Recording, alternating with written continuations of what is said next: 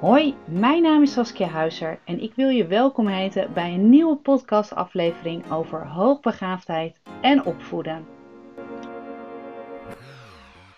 Is het een voordeel als je weet dat je kind hoogbegaafd is? Nou, een vraag die ik uh, laatst ook heb van een luisteraar heb gekregen. En die zich ook afvroeg van, moet ik ook mijn kind wel of niet testen? Nou, daar heb ik al eerder over gepost, maar ja, is het nou uiteindelijk echt een voordeel dat je kind weet dat hij of zij hoogbegaafd is? En dat is de vraag die ik vandaag ga bespreken in deze podcast. Ja, want waarom zou je je kind eigenlijk laten weten dat het ja, ergens anders is dan andere kinderen? Ik heb er altijd een beetje hekel aan om een soort hokjes, um, ja, kinderen in hokjes in te delen. Uh, en dat wil ik ook eigenlijk helemaal niet. Maar vandaag wil ik wel in deze podcast even benadrukken van waarom kan het misschien wel handig zijn om dat anders zijn te weten. En ja, dan is natuurlijk ook nog de vraag dat anders zijn, ieder mens is anders. Ieder mens heeft talenten. Maakt niet uit hoe begaafd je bent of uh, hoe je denkt, hoe je voelt, hoe je, hoe je gewoon als persoon bent. Maakt niet uit. Ieder mens is uniek. Ieder mens heeft talenten. Ik vind dat zo ongelooflijk belangrijk.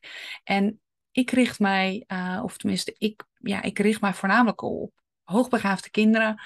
Uh, waar een ander dat misschien meer doet over kinderen met, met dyslexie of met taalstoornissen. Uh, maar voor mij is ieder kind, ieder mens eigenlijk gelijk. En ehm, ik benadruk eigenlijk de talenten van een hoogbegaafd kind. En ik wil dat ook in het, ja, ergens in, het, in de spotlight ook zetten, omdat ik merk dat er nog te weinig kennis is rondom hoogbegaafdheid. En dat ouders ook zo vaak zoekende zijn van hoe kan ik mijn kind nou ook helpen. En dat vind ik zo belangrijk, het gevoel dat, dat je er niet alleen voor staat, dat je niet alleen um, het allemaal moet doen, maar dat ik er in ieder geval voor je ben. En zo ja, nog heel veel meer ouders die ja, dit ook kennis en zo ook willen delen. En waarom dan dat anders zijn? En waarom is het dan soms ook fijn dus om dat anders zijn een naam te geven zoals hoogbegaafd zijn? Nou, misschien dat hier een wetenschappelijke verklaring voor is, maar toch kies ik er heel specifiek voor. Heel vaak probeer ik iets wetenschappelijks ook te benadrukken in mijn podcast. Maar nu kies ik er heel even voor om echt mijn eigen ervaringen te delen. Uh, mijn eigen persoonlijke ervaring, maar ook de ervaringen die ik op heb gedaan. Uh, vanwege, ik heb al jarenlang eigenlijk een praktijk. Ik heb al veel ouders van hoogbegaafde kinderen geholpen. Uh, ook hoogbegaafde kinderen en ook leerkrachten en scholen ook rondom hoogbegaafdheid.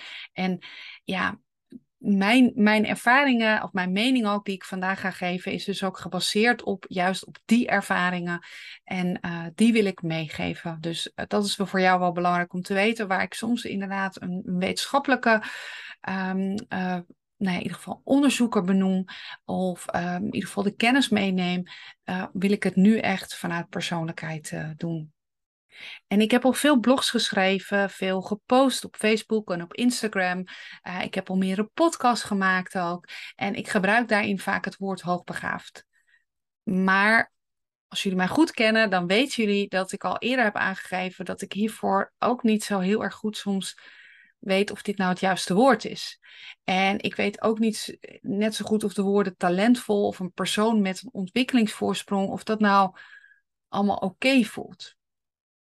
Ik vind het persoonlijk niet noodzakelijk dat er bij een kind een intelligentietest wordt afgenomen om het label hoogbegaafdheid te gaan gebruiken.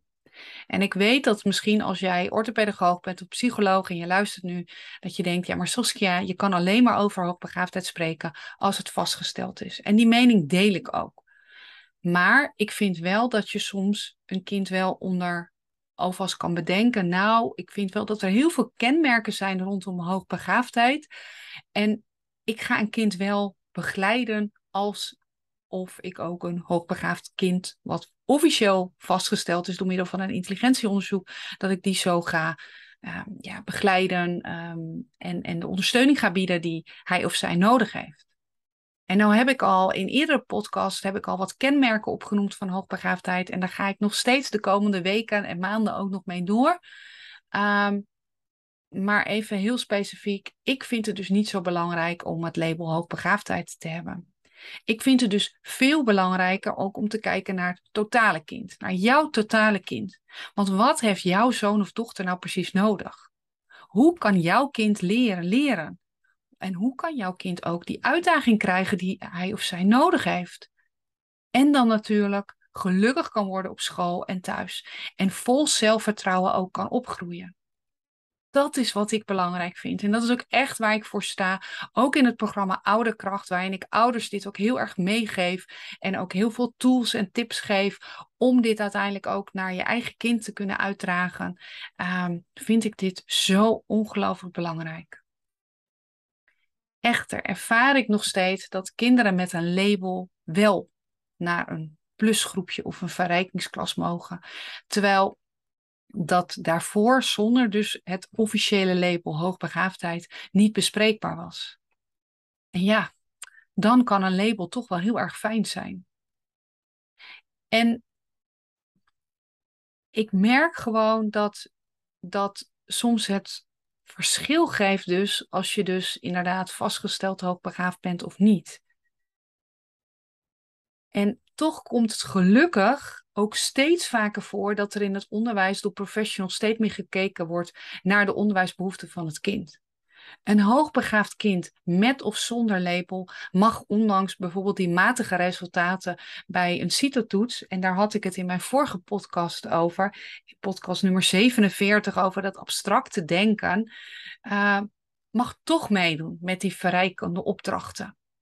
En hierdoor kan een kind weer gaan aanstaan en plezier ervaren in het onderwijs. En heeft het niet alleen maar te maken met uh, ja, dat het kind misschien een, een CITO-resultaat een 4 of een 5 heeft gehaald. En dat het daardoor dus niet mag meedoen met de plusmaterialen of plusbegeleiding, plus uitleg, hoe je het ook wil noemen.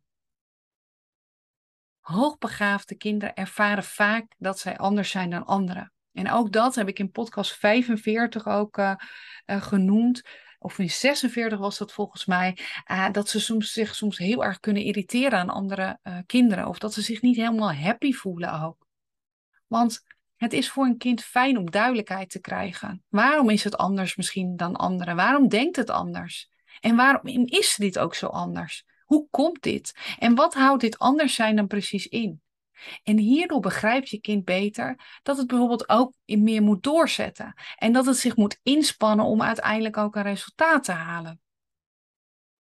En als je de naam hoogbegaafdheid niet wil noemen, geef dan een eigen invulling op een positieve manier.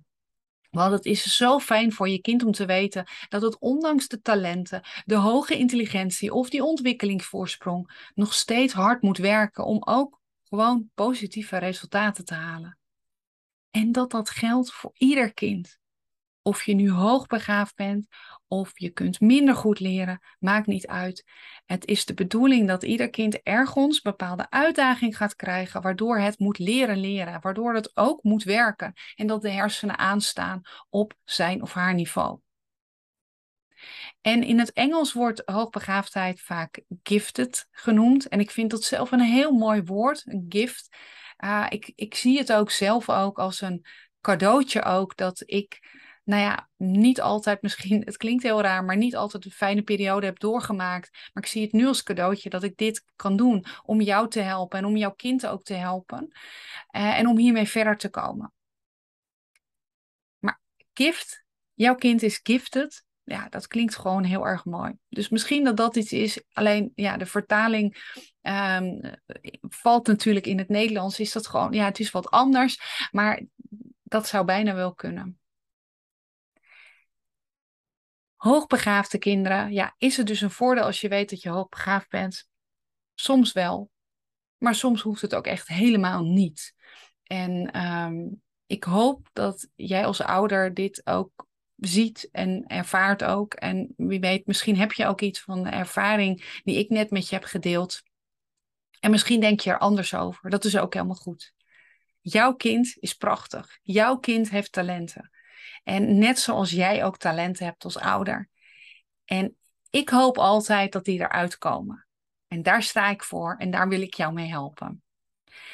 Mocht je vragen hebben of mocht je willen reageren op deze podcast, dan kan dat uiteraard altijd. Ik uh, doe het, uh, of ik reageer ook graag uh, met liefde ook weer terug op jouw reactie in ieder geval. Dankjewel voor het luisteren en tot een volgende keer.